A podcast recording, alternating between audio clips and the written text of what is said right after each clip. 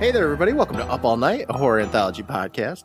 My name is Courtland, and with me today is the guy that's a compulsive liar. It's Brandon. How you doing, Brandon? Ha, ah, busted.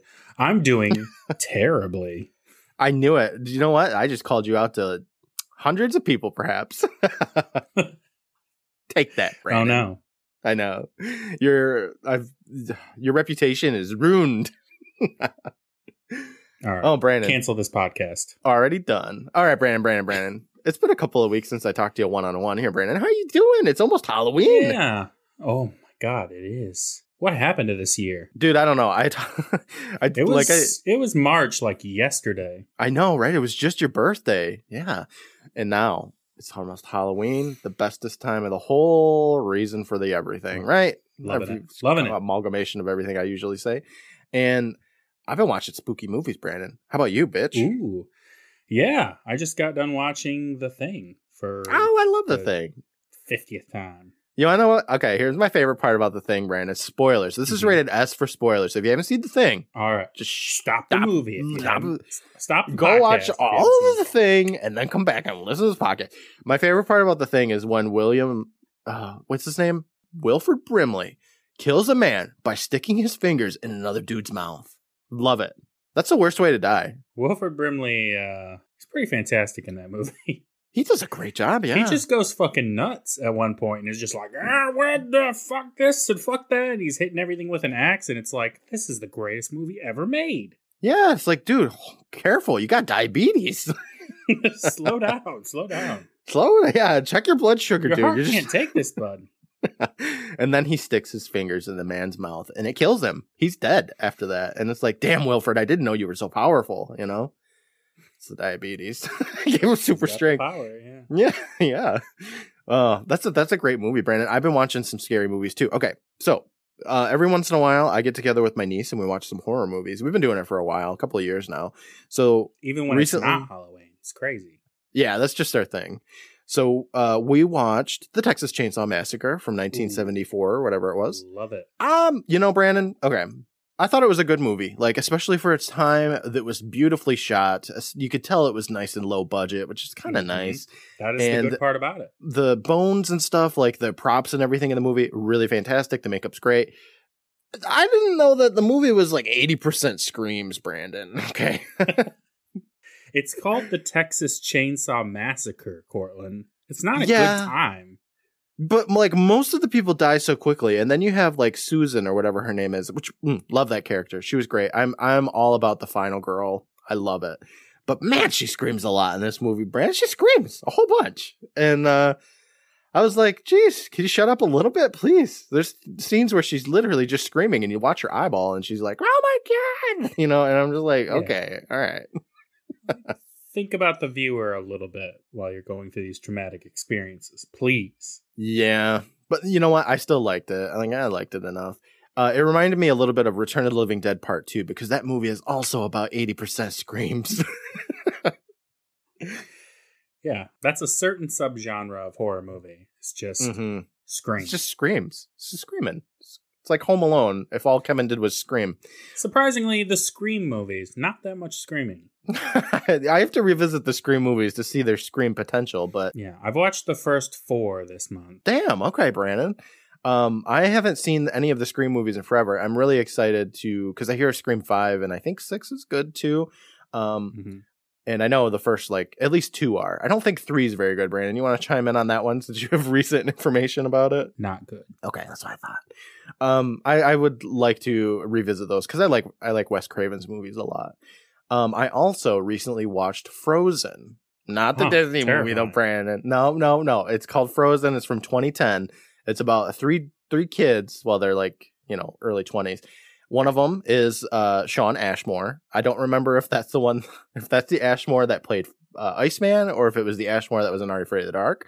But there was an Ashmore in it Mhm. and they are stuck on a um a ski lift brandon a ski Oh, lift boy. yeah it was really disgusting i don't How? it was because they're like okay i'm gonna spoil some things for frozen so this is again rated s for spoilers but uh they're stuck on the ski lift and they're really really high up in the sky and there's three of them in there And the first thing they do to try to get off it is like this kid's like, I'm gonna jump. And they're like, I don't think you should do that, right?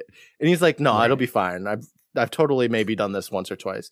So he jumps off the ski lift and he hits the ground with feet first, and his and his legs like break, okay, and the Of bones are jutting through his legs, and then he gets eaten by wolves. Damn. yeah, it was They were uh, just waiting there. Nah, they came out. Like they heard some wolves in the distance. Oh. They're like, nah, wolves don't attack people. And, and then they attack people, Brandon. it was it was like it was one of those movies that was a little difficult to watch because they they show his legs snapping and he's like, Oh my god, my bones are coming out of his. it's just like a, a very bleak movie, like a surviving nature kind of movie. And uh it was rough. How long were they up there before he's like, "That's it, I'm gonna jump"? A couple of hours. the thing about okay, so like the Okay. resort was closed and it wasn't going to be open again for a whole week. So like they Oh. were stuck up there and nobody knew they were there. So All right, that changes things. yeah, context changes everything. Um, and then so we got done with that movie and then we turned on Return of the Living Dead because goddamn do I love that movie. That movie it goes from zero to a hundred and it does not stop. Like it is the most action packed horror movie I think ever because it just keeps going and going and going. Love that movie. And I love zombies, Brandon. It's got zombies. You love your zombies. We haven't gotten a zombie episode in like a whole couple It's of been- weeks here. It's been a couple on. of weeks. Yeah, what the hell? Give me some zombies. You know what, Brandon? We have a whole episode of Tales from the Crypt to talk about here. Do you want to get into this episode, this spoiled? We've been spoiling mm, everything. Might as well spoil this episode. this right? episode has been full of spoilers, and now here we go.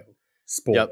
it was all of our part of our plot to suck in the listeners because now they're getting spoiled with the episode here. It is spoiled, Brandon. What did you think of spoiled from Tales from the Crypt, Brandon? How did you think of this episode? I didn't think much of it, Courtland. Oh my, okay.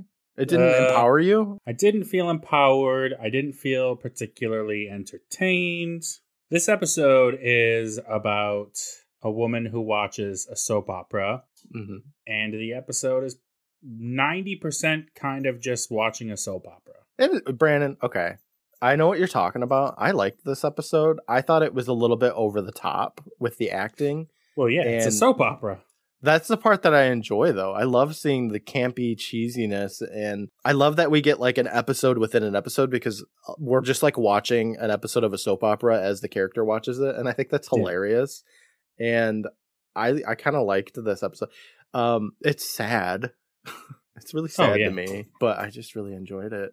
So, I don't know. Like I didn't think it was the best episode, but I, I had fun with it. Okay, well, you're wrong. No, I, all right, I'm I didn't hate stop this on this episode. podcast. I'm done. I didn't hate this episode, but this is another one, and there's been quite a few recently um, where I had the thought, like, why is this a Tales from the Crypt episode? And maybe Mhm. that's my fault. Maybe I don't know what Tales from the Crypt is.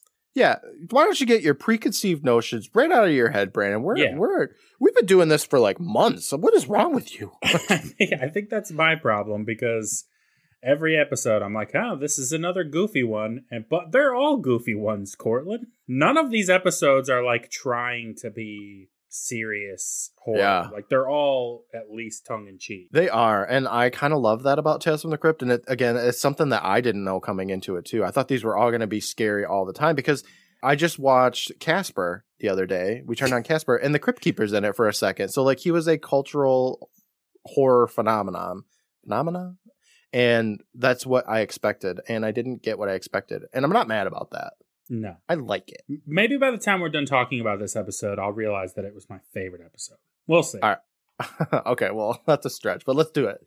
So our episode begins with the view of our best friend, Brandon. It's the Crypt Keeper, of course, because it's the beginning of an episode. What's he doing this time? He's got his little feet kicked up on a tiny square of fake green lawn because he's playing golf today. And I said, golf, huh? Hmm, okay. There's a tee, a bucket of golf balls, and Crypty is polishing a golf club. Also, there's a skeleton laying across the green with a golf ball and a hole in its head. Well, I put a hole in his noggin because you know me. I like to say weird shit. Crypty sees us and he welcomes us as golfing fiends. He tells us that uh, he we shouldn't mind the skeleton next to him. That's just his caddy, Juan. Crypty spills that tea, saying that Juan got him teed off when he was playing around, so he shot a hole in Juan. And then he laughs. Yeah. Uh, I'm not going to quite move past the fact that he just straight up murdered this guy. Well, he teed He's, him off. he's killed a couple of people s- so far, but He's got his biz, and he stays in business by killing people. No He's- man. He's got a crypt. Then he scooches over his book of tales, saying that this reminds him of the woman in tonight's tale. She's also playing around, except that her game isn't golf, it's love. And he calls this disgusting drama spoiled. Now we see the picture for this episode, and it kind of reminds me of Lover Come Hack to Me a little bit. Because in the foreground, we have a woman who's laying on top of a smiling man.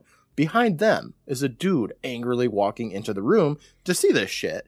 And then also behind them is a TV showing pretty much the exact same image, but the characters look a little bit different. Overall, I think it looks alright. yeah, it's a fairly accurate representation of this episode. Yeah, I agree. We fade into the episode and we get our title card for Spoiled. We see a woman with very red hair in a white suit open up an office door and she sashays her way Blindingly inside. red.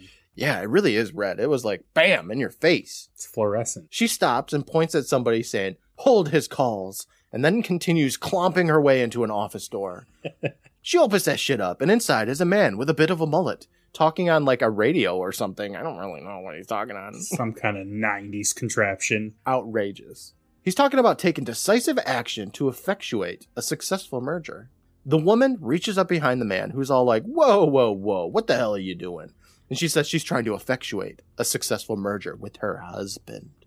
Her name is Fuchsia, I guess.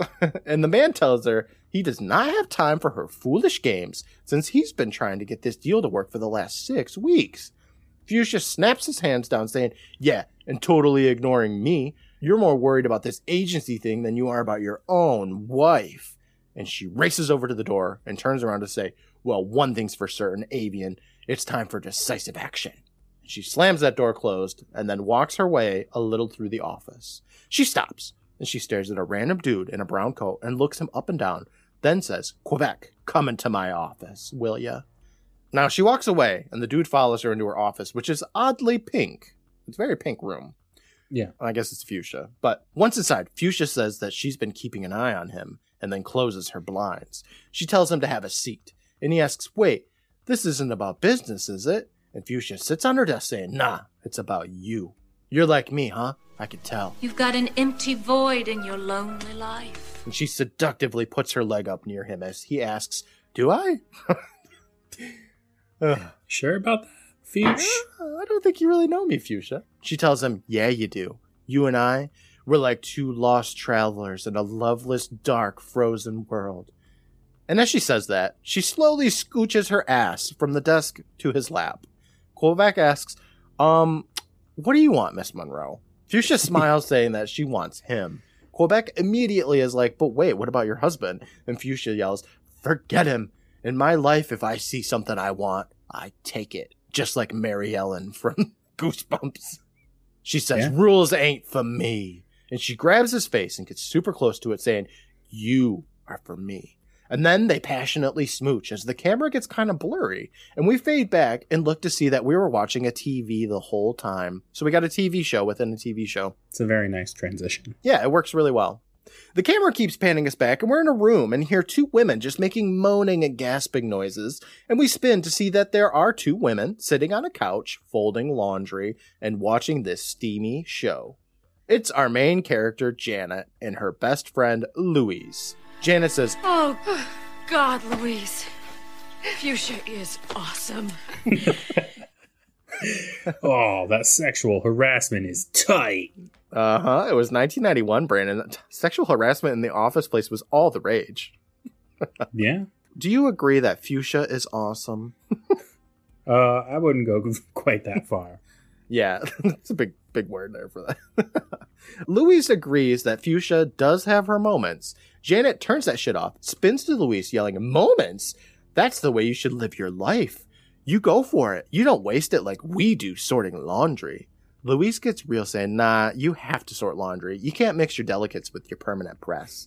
And if you're using heavy detergent, you have to mix your colors and your whites. Janet's had enough of these pro laundry tips, though. She knows how to do laundry. She stands up yelling, Are you nuts? Fuck laundry. Janet, my goodness. If you see something you want, you take it. You lose your head in romance. Louise snaps, Oh, come on, Janet. You're living the American dream. You're married to a doctor. Janet nods her head, saying, Yeah, but he's married to his work. His stupid research and fancy pants operations. Well, I want Fuchsia's life. Hot passion, steamy romance.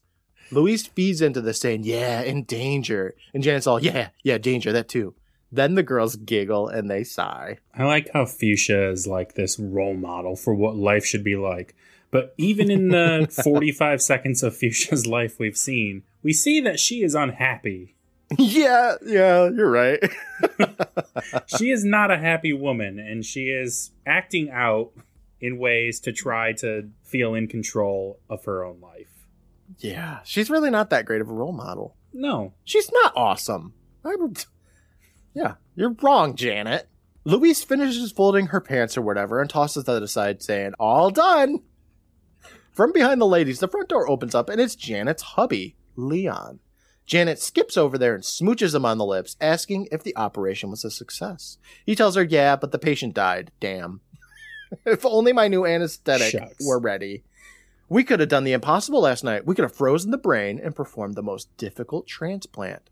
Damn. And Janet here nods, saying, Yeah, damn, uh, for sure. He sighs and walks past her, saying that he's got work in the lab to do, and then greets Louise right quick.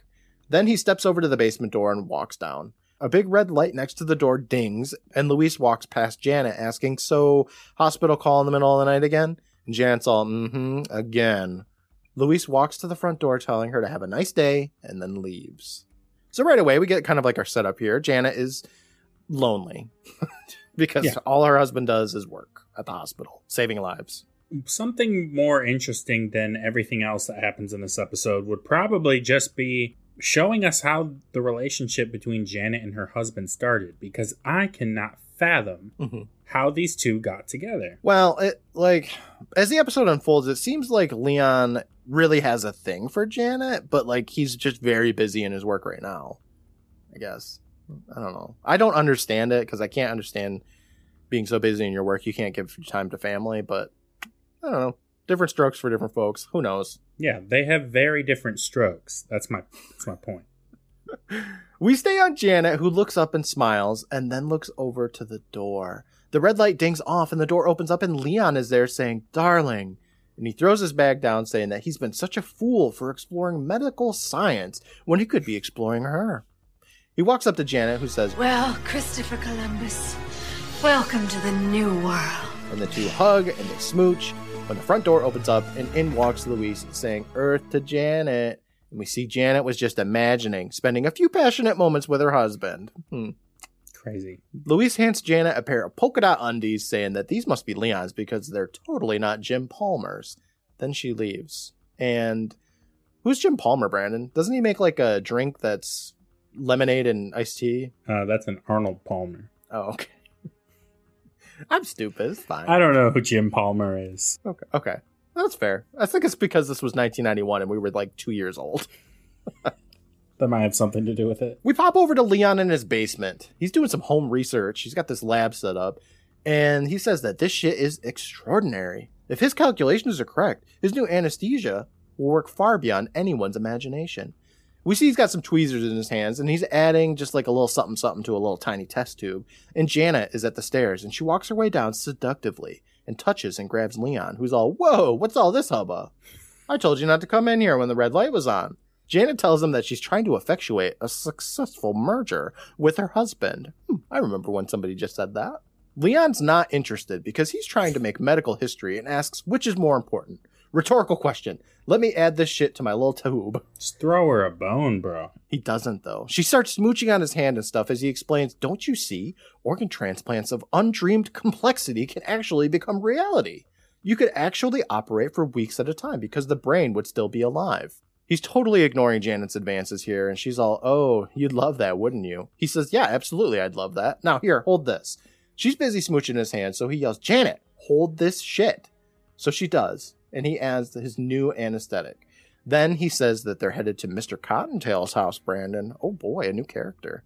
Yeah, I was like, what the hell is going to happen now? They walk over to this big dollhouse looking thing, and Leon knocks on the door saying that he's got a special lunch prepared. He opens that up saying, Oh, look who's here. And we see it's a bunny. It's a little rabbit. He hands over that special lunch, telling the bunny to eat and sleep for medical science, and that he's going to be a very famous bunny. Enough of that, though, Brandon. We cut over to Janet in a bedroom on a rowing machine, saying, Who cares? over and over again. The camera spins her around to see that she's watching more of her favorite TV show, where Fuchsia has that dude in a big bed, telling him to go on, and that you can't stop an avalanche from going down a mountain or a waterfall from crashing. As she's saying this, she's smooching some dude that's kind of naked on on the bed. It's that guy with what was his name? I think it was like Something weird.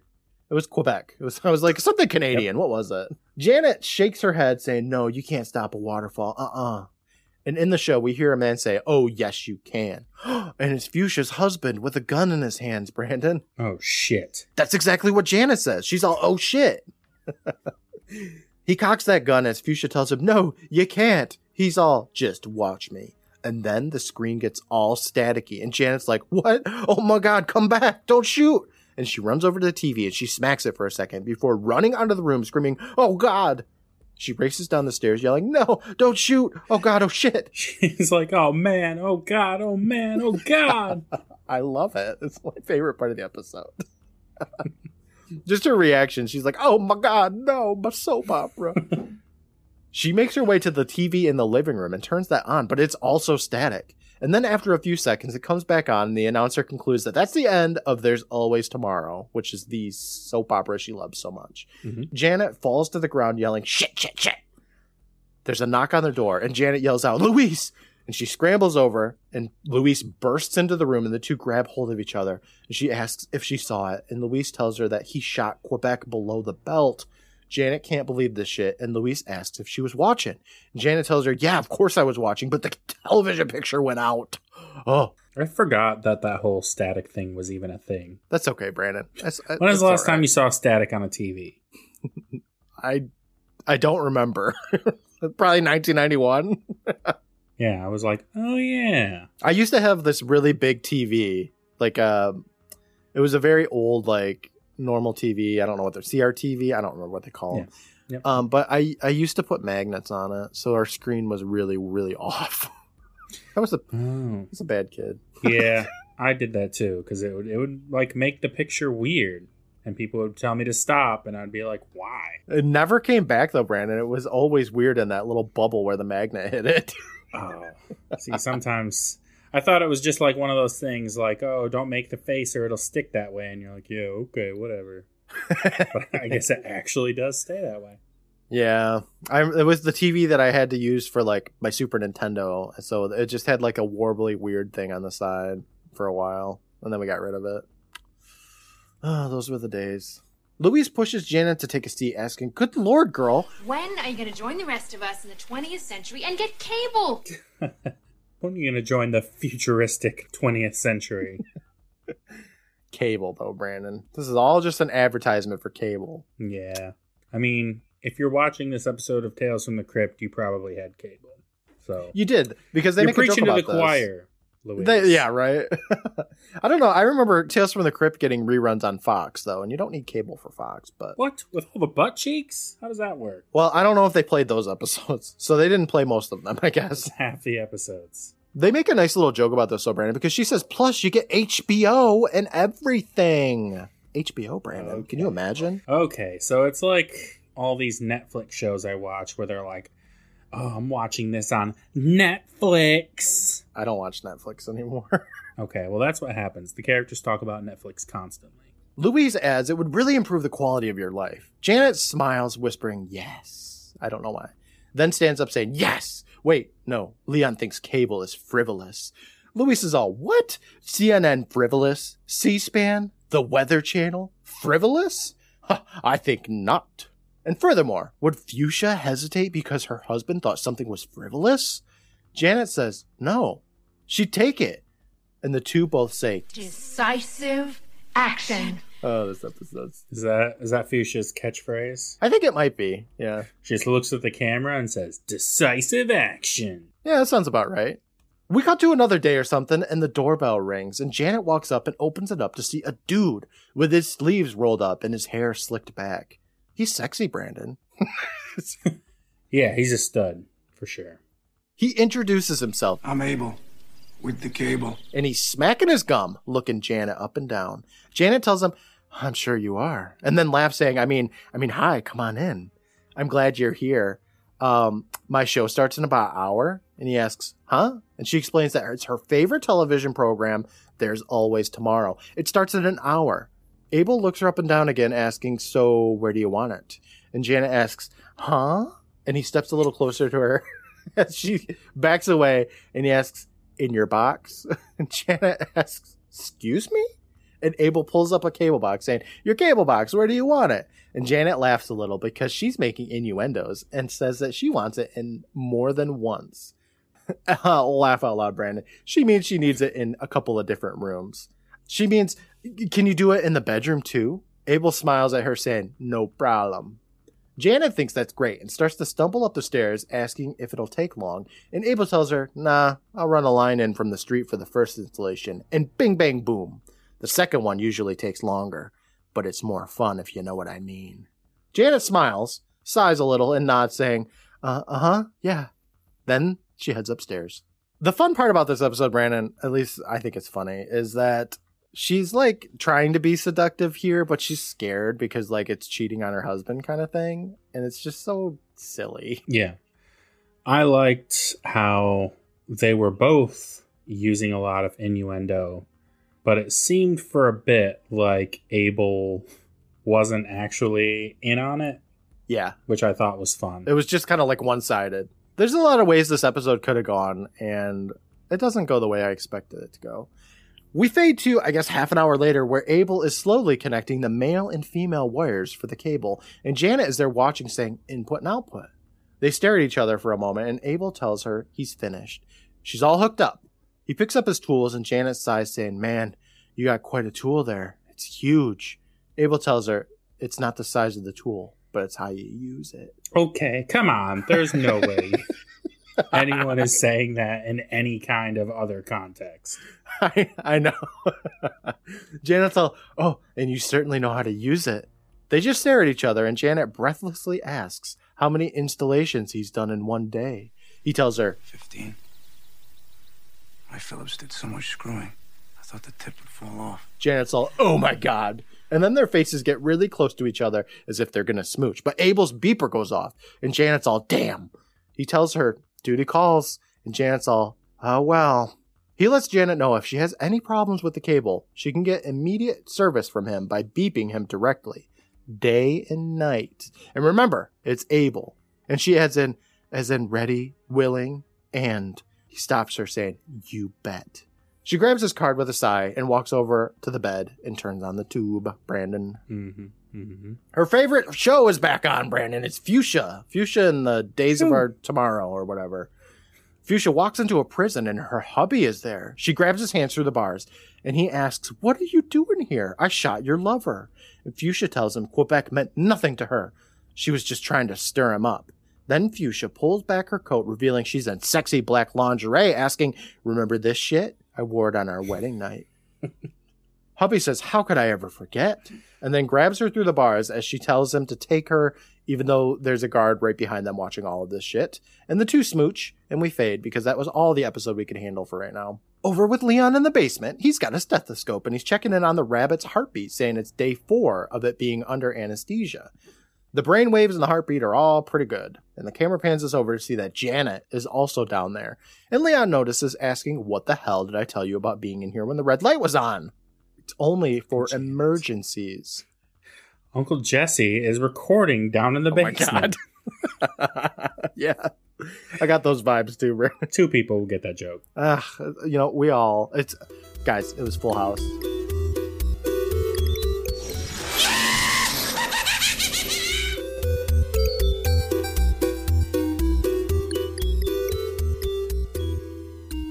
Hey there, everybody. Courtland here, your good buddy and your hands off cable guy. Thank you so much for joining us today, whether this is your first episode or you've listened to everything that we have going on here.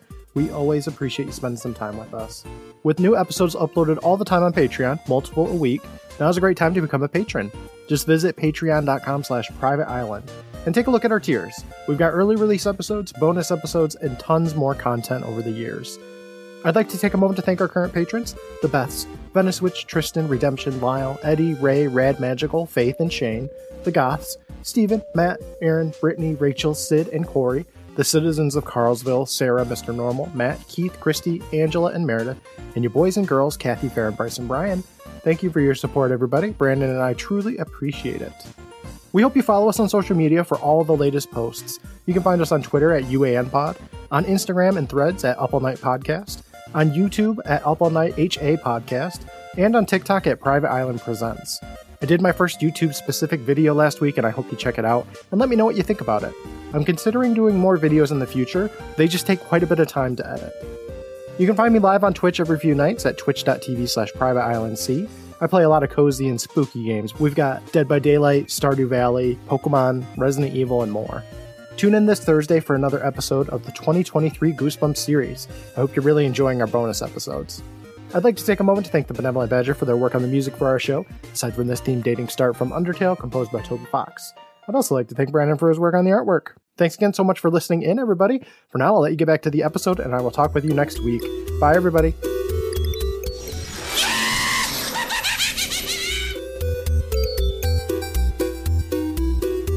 Janet tells him that this is totally an emergency and walks over and reveals that she is wearing sexy lingerie herself, Brandon. Except this one's white, it's not black.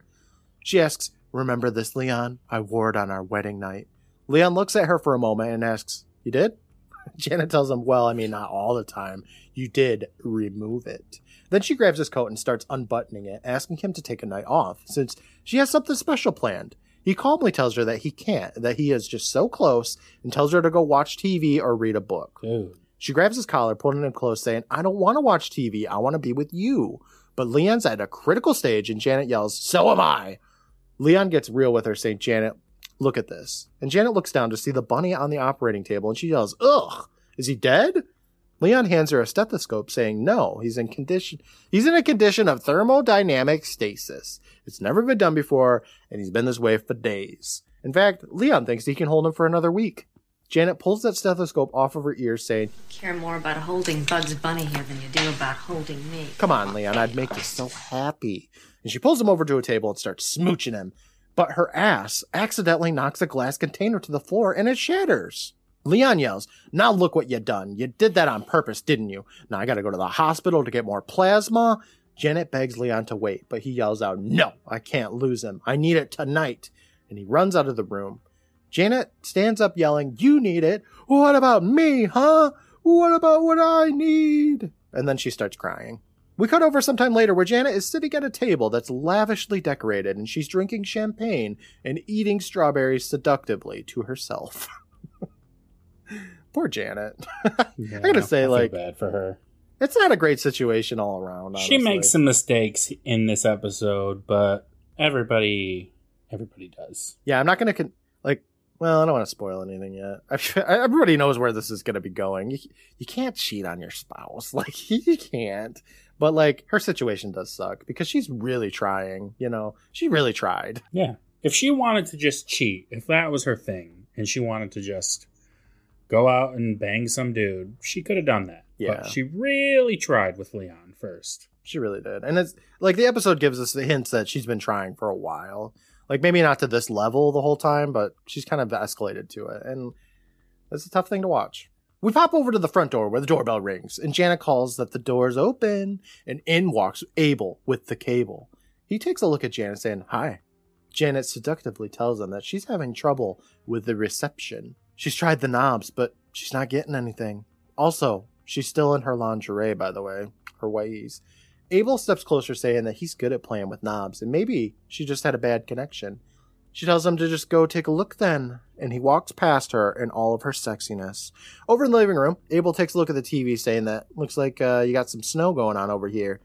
Janet tells him Abel is just like her. She can tell. He's got an empty void in his lonely life. Abel looks up at her, asking, I do? Janet tells him, Yep. And you and I are like two lost travelers in a dark, loveless, frozen world. Abel tells her, Nah. I got plenty of heat in my van. Company's good about that. He walks behind the TV saying, You didn't need to call me. It's simple. Your male and female connectors have come unplugged. Janet steps closer, saying that she just hates when that happens. She gets close to Abel, and he says that he just needs to screw these back together. Janet grabs his hand, saying, Don't bother. The TV doesn't need to be hooked up. I do. He slowly takes her shirt off, saying that her equipment is in perfect condition. Then they smooch, and the music gets all steamy, Brandon. I gotta say, I these like table cable TV innuendos are just outrageous. Yeah. There's only so much you can work with. And they went for everything. yes. They explored every avenue. They tried to pack as many innuendos as they could, and they did it. We watch Abel with the cable smooch her all over the place until we fade to Janet putting her leggings back on on the couch, and Abel is buttoning up his shirt. Janet says that she wants to see him again sometime, and she'd like to get more premium channels. You could say she's cable ready. Abel leans down for a smooch, saying that she's already got the box. He just has to plug it in. He grabs his shit and leaves as Janet lays down on the couch. Some time passes and in walks Leon, and Janet's still laying on the couch, and she asks, You got something to say, Leon? Leon's all, Yeah, what happened to the TV? Janet asks, That's all? And Leon tells her that he's on the verge of greatness. Back to work! Call the TV repairman in the morning. And Janet thinks that's a banger of an idea and eats another strawberry. we cut to another day where Abel with the cable is asking Janet what seems to be the problem now. And Janet grabs him saying, It's a vertical hole, I guess? I don't really know. Vertical hold. Hold. What? What does that mean? Eh, it's like a VHS kind of thing. Okay, sure. He asks if she wants a repeat of last night, but Janet jumps into his arms saying that she hates repeats and wants them to think of today as an encore presentation. He carries her to the bed and they smooch a whole bunch, and Abel asks, But wait, what about her husband? And she tells him, Yeah, don't worry about him. He's. But we hear the front door open and Leon calls out, Janet? She yells, Oh, the front door, oh God! Abel screams, Oh shit! And the two hop off of the bed. Downstairs with Leon, he calls out for Janet, and we hear her call down. Up here, Leon, in the bedroom. Leon busts into the bedroom asking, What the hell is going on in here? And who the hell are you? Abel tells him, Oh, I'm the cable dude, here to check out the equipment. Janet is standing there nonchalantly reading a magazine, and she smiles, saying, You told me to call him, honey. Abel adds in that Leon's work is causing interference, and he thinks that's what caused the problem in the first place. Mm-hmm. Leon ignores that hint, asking, Didn't you install cable the other day? Abel nods, saying that he had to come back, and him and Janet had to work out some of the kinks. Then he turns on the TV, and we see the Crypt Keeper scream in the intro of the Tales from the Crypt for Oh, a moment. shit. Yeah, That's the best part of the episode. yeah. He turns it on and just right at the time for a Tales from the Crypt episode. It's crazy. Leon demands he turns that shit off, and Janet walks up asking, Leon, what are you doing home in the middle of the afternoon? Leon tells her that he took a leave of absence from the hospital until his research is finished. And Janet's all, oh, goody. That means you'll be here for me from now on. And Leon tells her, yep, working from home, down in the lab. We cut to Abel, who says, shit. But once Leon's perfected his anesthesia, he'll be here for Janet. But right now, I'm just not able. Anyway, see ya. Janet looks over at Abel and says, You can say that again. we pop downstairs where Janet and Abel are running down the stairs to the living room. Abel turns to leave out the front door, but Janet tells him, No, hold on. He'll be down there for hours. You can always tell he's coming up because the red light goes off. You can escape through the gardens. It's perfect. Such a terrible plan. Leon is literally downstairs. Yeah, let's bang while my husband is like 20 feet away, separated by a red light. Nothing could go wrong. The two smooch and Janet jumps on him again, and then they spin around, smooching a whole bunch until they fall on the couch. Over with Leon in the basement, he's got a recorder and he's saying, Day 7, Mr. Cottontail remains stable in suspension. Cells still normal. Over with Janet, she's watching the tube and we see Fuchsia is reunited with her hubby. She lays down on a bed telling him to take her now, but hubby tells her, No, no, Fuchsia. There's somebody else in my life. And Fuchsia's all say, What? And asks how that could be because he's been locked in the men's house for two weeks. Then the camera gets close to her face as she looks into it and she says, Oh my god. so stupid. I'm glad that they finished up like the storyline with Fuchsia, Brandon. Yeah, I could have had more fuchsia, but She's a powerhouse. She's awesome, if you will. Not really, but I think it's so funny that they they finished that up. I love it that the husband shot a dude and he got two weeks and that was it. Over on the couch, Janet is feeding Abel with the cable strawberries. We see the red light is on in the background and she says, You know, cable really has improved the quality of my life. The light dings off and Janet snaps up, telling Abel to get the fuck out of here and go through the garden. He leaves and the door opens up and Leon walks out as Janet pretends to paint her nails or something. And she asks, She, How's it she going, tells hon? Abel to take his time, which I thought was weird. Yeah. She's like, Get the fuck out of here. You can take your time though, but like, just go through the garden. Don't Yeah, I- I take your don't- time. There's like 20 steps at most. and he's excited, so he's he's stomping up them steps quick. Leon walks up saying that it's day 10 and Mr. Cottontail is resting comfortably. She tells her he hopes she isn't too lonely, and Janet smiles, saying that "Mm, she's managing. She'll be fine. Pop back downstairs and it's day 15. Leon reads a piece of paper saying that the subject is still normal and the most difficult operations now seem possible. He puts the bunny on the table, telling it, Very good. Upstairs, Janet is smooching Abel on the couch, asking if he can stop an avalanche from thundering wildly down a mountain, or perhaps a waterfall from crashing over a cliff. He's all, uh, yeah, sure. And then we hear his pants unzip. We fade back to the basement where the bunny is awake and Leon is loving it. He picks it up saying, Oh shit, I'm gonna win the Nobel Prize for this. He calls out for Janet and races upstairs, but he forgets to turn the light off. Oh no, Brandon. Uh oh. He opens up the door and sees Janet smooching with the cable guy, saying that he wants his body and all that. Who could have predicted that this plan would have gone awry? Yeah. The two don't notice him, so he goes back downstairs. And from downstairs, we can hear them upstairs having sex and stuff. So Leon swirls around asking, What should I do? Should I divorce and leave her? No, that'd be too easy. I gotta hurt her. Hurt her Uh. as she hurt me. And then he sobs while holding that bunny. So, like, now he cares. Yeah, no, you definitely can divorce her. I mean, he can. Yeah, easily, really. It's not Yeah, hard. Le- Leon, you can absolutely do that. like you're a doctor dude like it's it's it's just kind of wild to me because like you get those glimmers that he cares and yet he doesn't i don't know it's a little all over the place we cut back upstairs where leon pops out of nowhere and puts chloroform to abel and janet's face and knocks them out Very gently. He he holds a napkin slightly near their faces. yeah and they're gone they're they're- out Yeah, they're out of there. Downstairs, we see Abel and Janet lying on two beds, and we see Leon feed them the anesthetic, saying, Now it's time to test on humans, or should I say subhumans. Now we get a little medical montage here, Brandon, where we see Leon and some equipment, and there's blood everywhere. It's very odd. The music is a bit jaunty and creepy, and there's a bone saw, and there's just more bloody tools. After a while, we see Abel and Janet covered up in white claws, except it's just their faces. So Leon says, Day 8. Subjects appear to be normal. The extended anesthesia is allowing the procedure to far exceed my hopes. We fade now, and we're in the living room, and Leon's got his recorder saying, Day 15. The subjects are in place. Should awaken momentarily. You know, I just had a thought, Brandon. It's kind of weird that, like, nobody's looking for these two people uh, after 15 days, especially Abel. Like, he's got a job to do.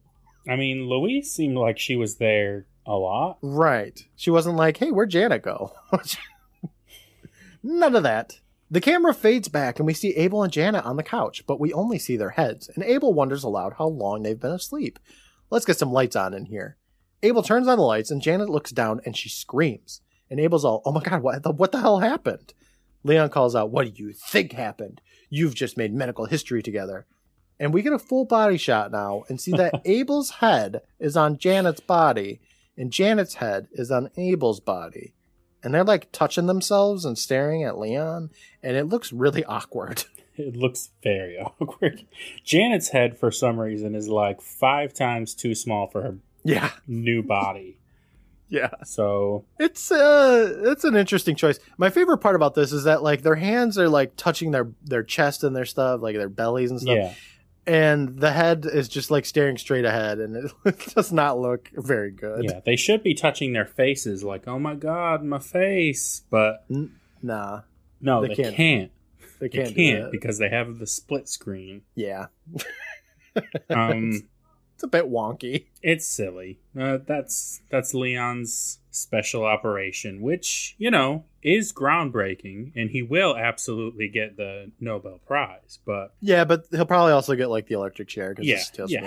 he'll get the Nobel Prize, and then they'll take it back immediately, and he'll Yeah. be taken to prison, where he belongs. Just like that dude that figured out lobotomies. Like it'll be a no go. Leon tells him, Well, you wanted each other's bodies, so I gave them to you. And Leon cackles in their faces as they continue touching their chests and stuff. That's kind of that's where we end the tale. That's- Yeah, that's all of it. we cut back over to the Crypt Keeper, still in his golfing outfit, and he says, Well, looks like Janet and Abel have become rather attached. Talk about being stuck on each other. And he laughs. I guess the next time Janet wants to cable up, she'll be a little more careful about it. Anyway, I gotta get back to my game. And he lifts up his golf club and puts a ball into the human skull. Oh, I'm sorry, he puts a ball into the human skull. My bad. Golfing terms. I don't know any of those. Then he looks up and says, What do you know? Par for the corpse. Then he laughs us out of the episode. The end. So one thing, Brandon, that um I thought this episode was gonna do is that we got that little dream sequence with Janet. I thought they were gonna do another one, or maybe all of the like cheating stuff would be a dream sequence kind of thing for her. They just kind of drop the whole dream sequence kind of stuff. Like she doesn't daydream anymore. Yeah, I really thought there was going to be more mixing between reality and fantasy. I thought it would have been funny if like all of the seductiveness that Janet gave to Abel was just not reciprocated at all. Like I think that would have been hilarious. Yeah, I thought that's where it was going. Like they were both making the awkward innuendo, but then he would be like, "Yeah, got my tools here. Uh, I don't know. What do you want?" Yeah. But then they just do bang. I thought it would have been really funny if he was just like, and I'm out. like, gotta go do other shit. Bye.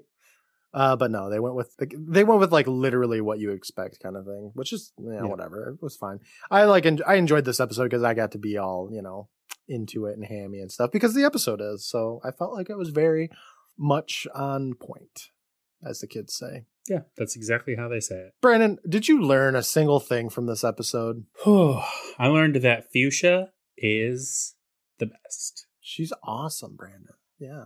That's honestly that's mainly what I learned too. Like Fuchsia's so awesome. I wish I could model my life around her. Even though nothing worked out for her. No. Her life was a miserable failure, but she's so cool though. She does have red hair, so I'll give her that. Um, I learned that if you want to be happy in life, you have to have cable. Okay. This is all just a commercial to get HBO. That's what it is. Even though we, we already have HBO. Um, I gotta say though, Brandon, spoiled is a pretty whatever name. Like it could have been anything. Do you? I don't even think it had anything to do with being spoiled. I think a better name for the episode would be like, you know, there's always tomorrow. Just name it the soap Yeah. opera name. That'd be great. Um, I mean, it really should just be called "Scenes from an Unhappy Marriage." Yeah, real, real downer when you think about it. This episode here. Yeah, like this woman just wanted to get some, and she Yeah. couldn't. yeah, yeah. Brandon, do you want to meet the cast? We got a big old cast Yeah. here. to meet. Who are these folks? I, I pulled up about four characters. Let me pull up Louise as well. We'll get five going. So first off, we got uh, we got Janet, played by Faye Grant, and I feel like I know Faye Grant, but I'm pretty sure I've never seen anything she's been in. I thought she did fantastic in the episode. She was a lot of fun to watch. She went for it, and she was campy, and uh, I liked it a lot. So I think she did great. She started things off in 1981 with Home Room, a TV movie where she played Tina. She was in the Incredible Hulk TV series for an episode, 28 episodes of The Greatest American Hero, and she was in a couple of things called V, or maybe it's five. I don't know. It's just a V. It could be the Oh, Roman numeral. V. Do you know anything about that show? The lizards, right? Yeah, I looked up a couple of them because she's in like three different V things, and it's like lizard people, and I, I don't I don't Yeah. know anything about this. I only know it from I Love the '80s. Oh, okay. So it must have been a big thing because she was in two episodes of V in 1983. She was in a TV miniseries called V: The Final Battle, and then there was another subsequent series called V Again, you know, without the again. Um, but she was in 19 episodes of. So mm, yeah, big thing, I guess. She was in Omen 4: The Awakening. I didn't know there was four Omen movies. I've only seen one of them. Most recently, she was in 2018's Affairs of State, which sounds boring. Yeah. it really does. She was in an episode of Seventh Heaven, Brandon. She played Abby Morris. I know you know what that is because you Love Seven Heaven, Brandon. You love I'll show. I'll be entirely honest, and this is not a joke. I was just watching Seventh Heaven like Oh God, 20 minutes before fuck- we started this podcast. You're ridiculous, Brandon. She oh, she was in 39 episodes of something called State of Grace too, from 2001 to 2002. Okay, boom. Where she played Tatty McKee, Ah, yes, Teddy. McKee. Which sounds like a normal human name. Maybe she's a lizard person in that one. Who knows? That's the one where she's a lizard person. Next up, let's talk about Alan Rachins, who played Leon in this episode. Alan here started things off. He's he's in a lot of things, but uh, he started off 1975, Fear on Trial. He was also in a couple of little ditties here, Brandon. Mickey's 60th birthday. I don't know if that's Mickey Rooney. It looks like it's Mickey Mouse. Never, it's Mickey Mouse. Why would it be Mickey Rooney? I don't know. He was in 171 episodes of L.A. Law from 1986 to 1994. It's a lot. Sure is. He did a voice in Batman the Animated Series where he played the Clock King, Temple. Okay, I can't even say that word. Never mind. He was in. The, he was in it though, Brand. Lois and Clark: The New Adventures of Superman. Diagnosis: Murder. The Retrievers, Brandon. The dog movie it was a TV movie, so nobody's seen it. But No, never there- heard of it. Uh, let's see. He was in American Dad, Scooby Doo, Mecha Mutt Menace. Oh my.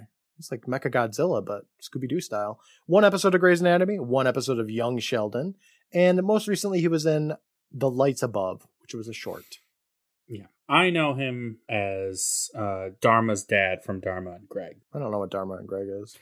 It's a TV show that's not very good at all, but I watched it on reruns back in the Okay. day, and I did not recognize him at all while watching this because he looks totally different with hair. He's like a bland looking Don Draper in the episode, and then just a few years later on Dharma and Greg, he's like this bald old man. interesting. It's weird how life works, you know? And Yeah. makeup. Next up, Brandon, let's talk about Fuchsia, played by the late Anita Morris, who passed away in 1994. And I loved her. I loved her. She was great. They did a great job, Janet and Fuchsia, of like, you know, acting very similar. I know that's the point of the episode, but they did a good job with it. Um, but Anita started things off in 1972, the Broadway Coalition. She was also in 12 episodes of something called Berrenger's from 1985. 13 episodes of Down and Out in Beverly Hills. That sounds terrible. Not the show, just being down and out in Beverly Hills. Yeah. Two episodes of Matlock, three episodes of Trade Winds, and her last role was Radioland Murders back in 1994. Cool. She's great. I think maybe she was like a model or something. She's she kind of gives that model vibe to me. Yeah. Looking at all her pictures, she's got that striking red hair in all of them. Mm-hmm. I don't know if that was her natural hair color or what, but Yeah, I don't know. Looks she looks like gorgeous Miss. Frizzle. Okay. Sure does. Next up, let's talk about Abel with the cable. Anthony LaPaglia. Who I thought while watching the episode, I was like, oh, that's Billy Baldwin. But that is not Billy Baldwin. No, it's not Billy Baldwin. I gotta say, he's a he's a little silver fox there. He's a cutie pie. Started things off ninth. Uh, oh, I don't even know the year. Uh, somewhere be- before 1984, he was in something called Red Zone, and then in 1984, he was in Kenny and Dolly: A Christmas to Remember. What else was he in here? The Equalizer, Mortal Sins, Betsy's Wedding. Brandon, he was there. Betsy's Wedding. Oh, We weren't He was invited. because we were babies. Yeah, yeah, he got the invite. Um, Black Magic, Innocent Blood, Empire Records. Ooh, okay. He was in 18 episodes of Murder One from 1996 to 1997. Uh, he was in eight episodes of Frasier, so I guess he was kind of like a Yeah. recurring Slightly character there. recurring character. I think he was most well known for being in Without a Trace for 160 episodes for, from 2002 to tw 2009. He's been in a lot of stuff though. 16 episodes of Riviera, um, and then most recently he's in a TV show called Florida Man, which I can only assume is hilarious. Or it's racist. We don't know. Could be either or. Probably both. Let's talk about our last character here, Annabelle Gurwitch, who played Louise. And I probably shouldn't even mention her because she was only in like two scenes, but you know how I do it. I like Louise. She was fun. I thought she was going to be more of a character. Me too. She kind of just disappeared and we never saw her again. She was like, All right, you got HBO? I'm out. I did my job. Yeah, my job was just to convince you to get HBO. That's it. she started things off in 1984 with uh, six episodes of Guiding Light. She was also in The Equalizer. What else here? One episode of Doctor Doctor. 1985 to 1990, she was in 13 episodes of Not Necessarily the News. Well, then I'm not necessarily watching it. like I watch the news. Good lord. What's wrong with me? She was in a lot of stuff though. In the 19, 1997 in particular was her year because she was in like so many things. Cadillac, One Night Stands, Masterminds, Love Struck. She had it going on. More recently, 2017, she was in one episode of Better Things, and most recently, she was in The Visit in 2023. Still working. All right, cool. But that was our cast for Spoiled, Brandon. Any final thoughts on Spoiled? Are you ready to go into the next episode? Yeah, I'm ready to leave spoiled behind. Okay. I feel like you're going to like this next episode, Brandon. It's called Yellow. Yeah, I know how much you love the color yellow. Oh, yep, great color, decent mm-hmm. Coldplay song. Oh, yeah, I do like the Coldplay song too. Um, the summary for Yellow, and this is why I think you're going to like it, because the Okay. year is 1918 during World War One. Brandon, I know how much oh of a shit! I know how much you love wars. I do love war. you love a good war, yeah. We're somewhere in France. It's the 49th day of continuous battle on the front lines. This this uh, summary here, by the way, this is the season finale for season three of Tales from the Crypt. Really? Okay. It's a little bit of a longer episode. I think this one was like an hour long when it aired. Lieutenant Martin Calthrop doesn't want to be in the army anymore and asks his father, General Calthrop, for a discharge. His father refuses, but says he will transfer him to the rear if he leads a patrol to the German lines and fixes the broken communication line. When he proves himself to be a coward, his father orders a court martial with penalty of death by firing squad. I don't know how much I just spoiled. Um, so if I spoiled everything, my bad. yeah, this episode's all spoiled. I think uh, I mean we're getting uh, an interesting World War One episode of all things from I'm Tales from the. Crypt. I am too because didn't HBO do Band of Brothers? They did. So maybe like there's some writers or directors from Band of Brothers or something. And they're like, hey, I like wars. I want to do an episode about uh, World War One. And you don't get a lot of World War One media. I feel it's kind of all about World War Two. You know, Yeah, it's a lot more action packed. World War Two. it makes sense. I mean, there was bigger tanks and all that stuff, but. I kind of I'm, I'm interested, Brandon. I, I want to see what was up during World War One on Tales from the Crypt of all of all TV shows. Yeah, I'm very excited for this. Should be good. Should be good. But that's next week, Brandon. We got Yellow next week, our season three finale, and then we'll be chit chatting about all things season three, and then boom, we're in season four. Wow. I know it's going by so quick, isn't it? But Brandon, that's all I got for you for right now for Tales from the Crypt. We were spoiled with this episode, and into the war next episode. I've been up all night, Brandon. I think I'm gonna go to. Well, no, my day's just starting. I'm gonna go do some work around the house and stuff. But I will talk with you next week for Yella. Yella, Brandon. All right, I'll be here. Oh, I get it now. It's because he's a coward. Okay. I'm dumb. All right, Brandon. I'll talk to you next week. Bye, everybody. Bye.